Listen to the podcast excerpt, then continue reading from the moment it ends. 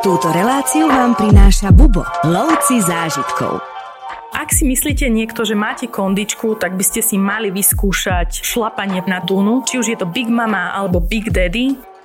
Na pobreží sa nachádza obrovské množstvo kostier živočíchov, ktorí vlastne tu skonali, ale je to pobrežie kostier aj kvôli stovkám vrakov lodí, ktoré tu stroskotali.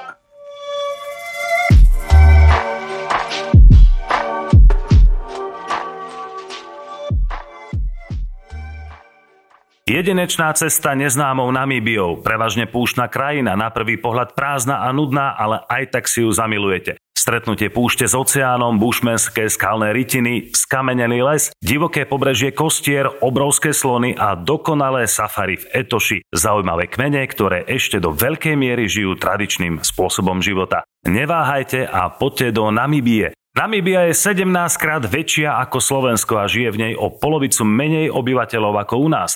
E, kdekoľvek sa nachádzate, máte túto krajinu v podstate pre seba. Niekdajšia juhozápadná Afrika bola nemeckým protektorátom od roku 1890 do roku 1915 a nemecký vplyv tu cítiť dodnes. V roku 1966 sa začala vojna za nezávislosť a v roku 1986 bola krajina premenovaná na Namíbiu podľa púšte Namíbia Namib. Nezávislosť získala v roku 1990 ako jedna z posledných krajín v oblasti. Dnes je táto krajina stabilizovaná s takmer bezkonfliktnou situáciou. Namíbia čerpá svoje bohatstvo z turizmu, ťažby diamantov a chovu dobytku. Viac vám ale povie cestovateľka Aťka Molnárova. Ahoj.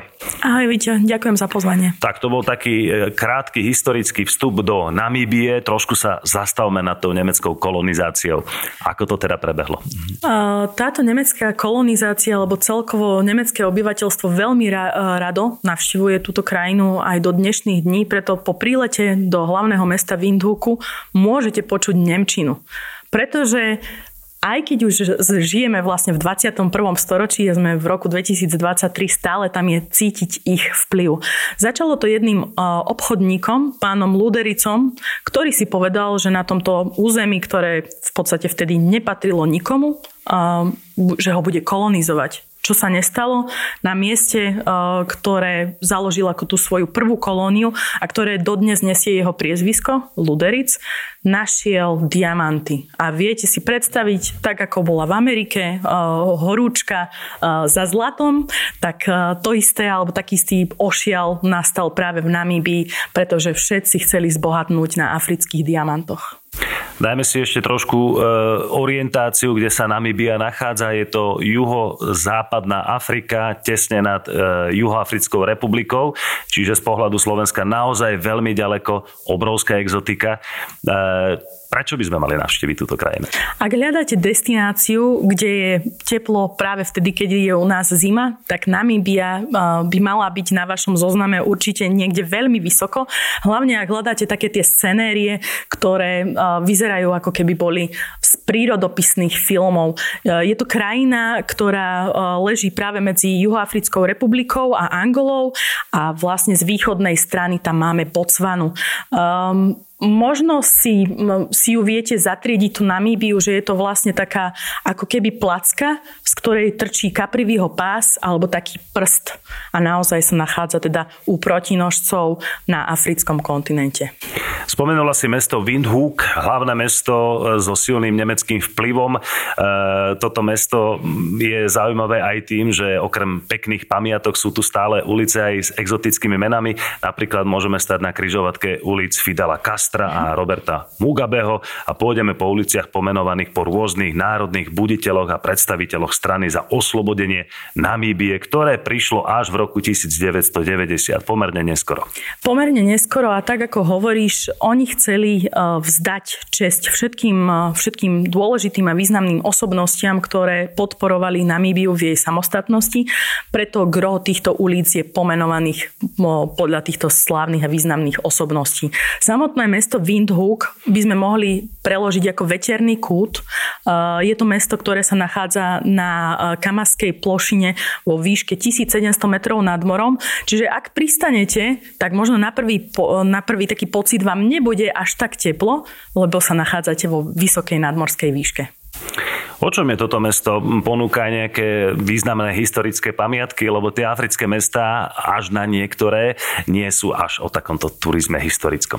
Um, ani tu na to nie je o historickom turizme. Uh, práve tu môžete vidieť a cítiť taký ten paradox, pretože vy keď prídete do, do Windhooku, tak môžete mať pocit, že gro toho, čo tam stojí, bolo postavené tak ako u nás, u nás po, počas socializmu, tak 20, 15 rokov dozadu.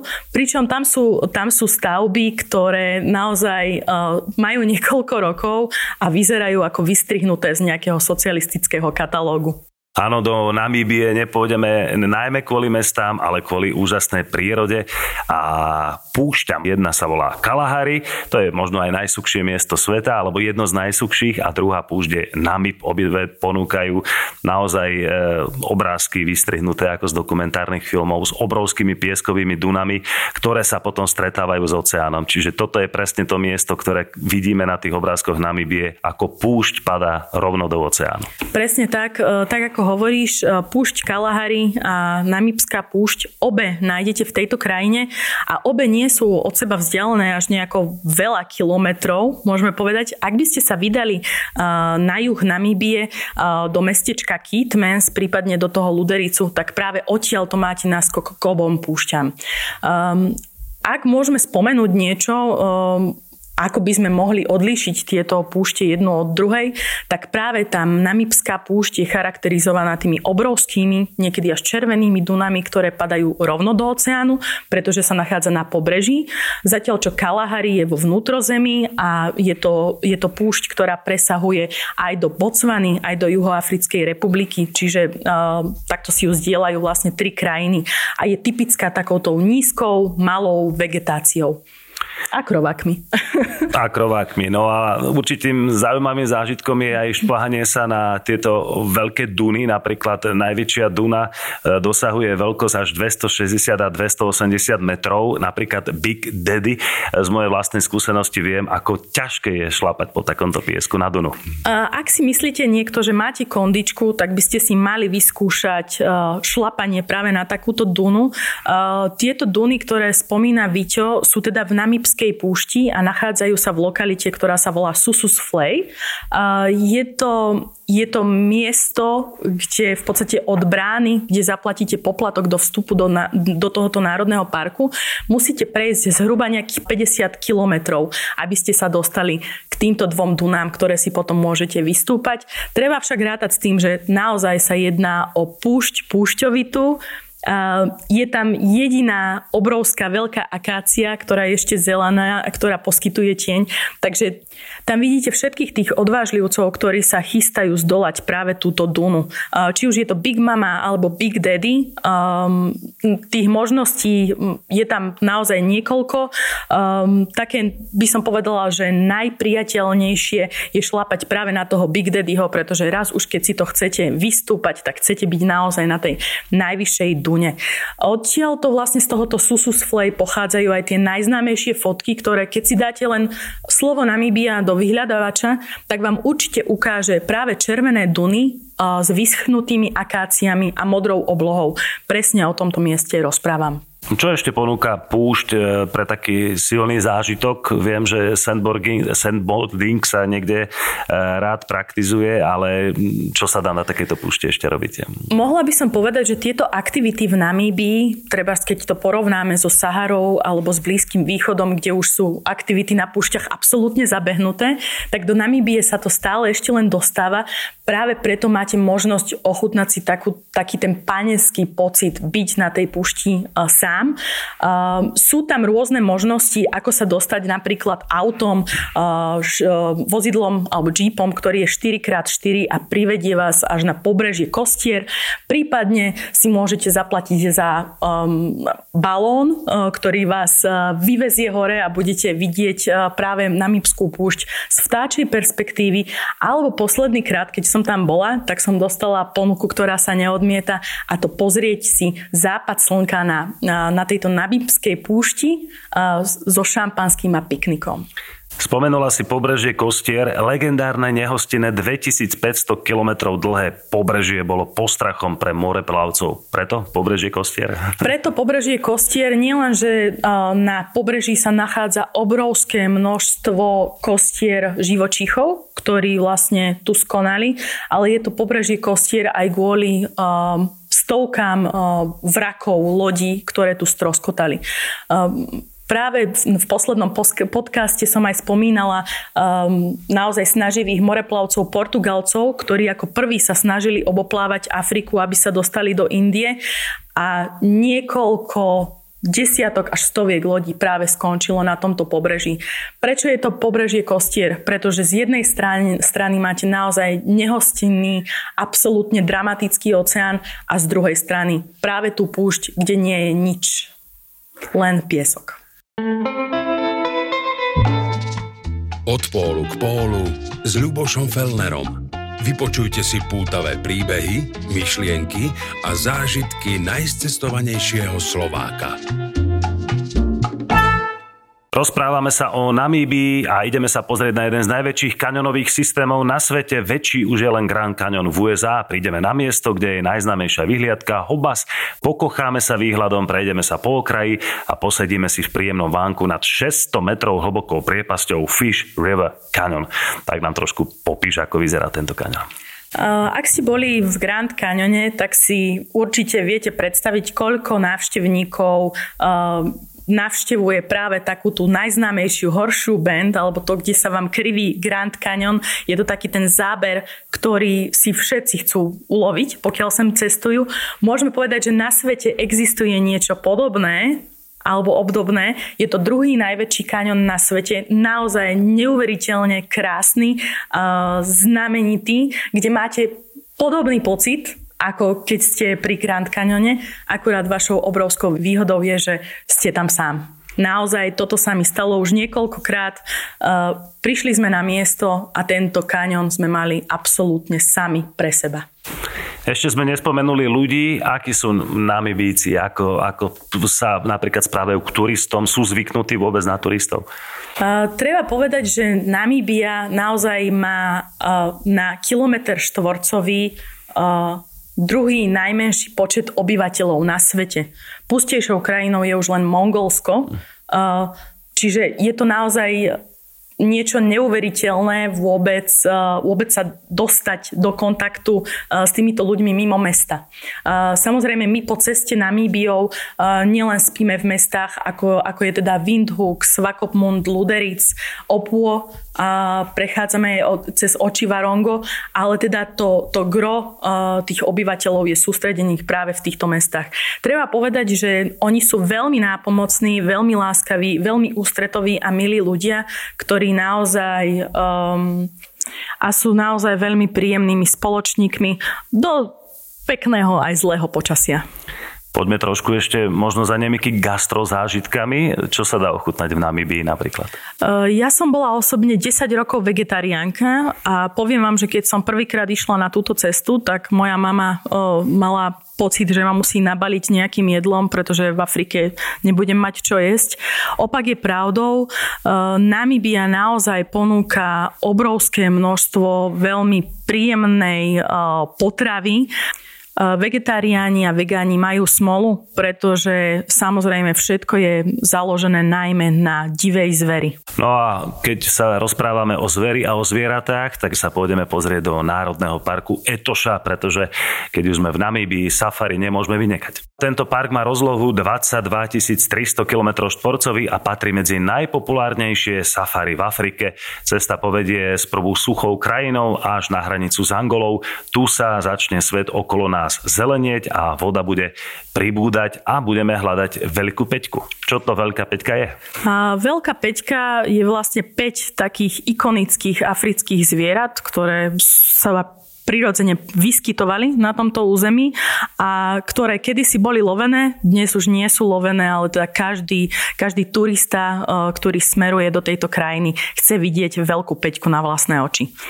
Je to teda uh, slon, uh, bivol, leopard, lev. Tak africká fauna je naozaj legendárna. Národný park Etoša vám ukáže svoje tajomstvá. Už sme vymenovali veľkú peťku, ale aké ďalšie zvieratka tam môžeme vidieť? Uh, určite sa môžete tešiť na rozmanité druhy vtáctva. Uh, bežne sa v Etoši naskytá pohľad na um, rodinu pštrosov, ktorí sa len tak premávajú po pláňach. Ďalej sú, je tam nespočetné množstvo zebier, pakoní a vlastne všetko všetko, všetkých zvierat, ktoré, ak si zapne, zapnete levieho kráľa, tak presne to tam je vidno. Ako prebieha to safari? Je to takým klasickým štýlom ako v iných safari, ako v Kenii alebo v Južnej Afrike, že naskáčeme na veľké jeepy a pomaličky ideme krajinou? Do tohoto parku v podstate máte prístup počas dňa, to znamená, do, dovnútra tohoto parku púšťajú s východom slnka a so západom slnka musíte už byť mimo parku. Na rozdiel treba od iných parkov, kde vás nepustia s rangerom a na nejakom naozaj um, vozidle, ktoré by patrilo pod správu tohoto parku, do Etoše sa viete dostať aj svojim vlastným prenajatým vozidlom. Jediné, na čo musíte dávať pozor, uh, je v podstate to, aby ste, aby ste odišli pred západom slnka.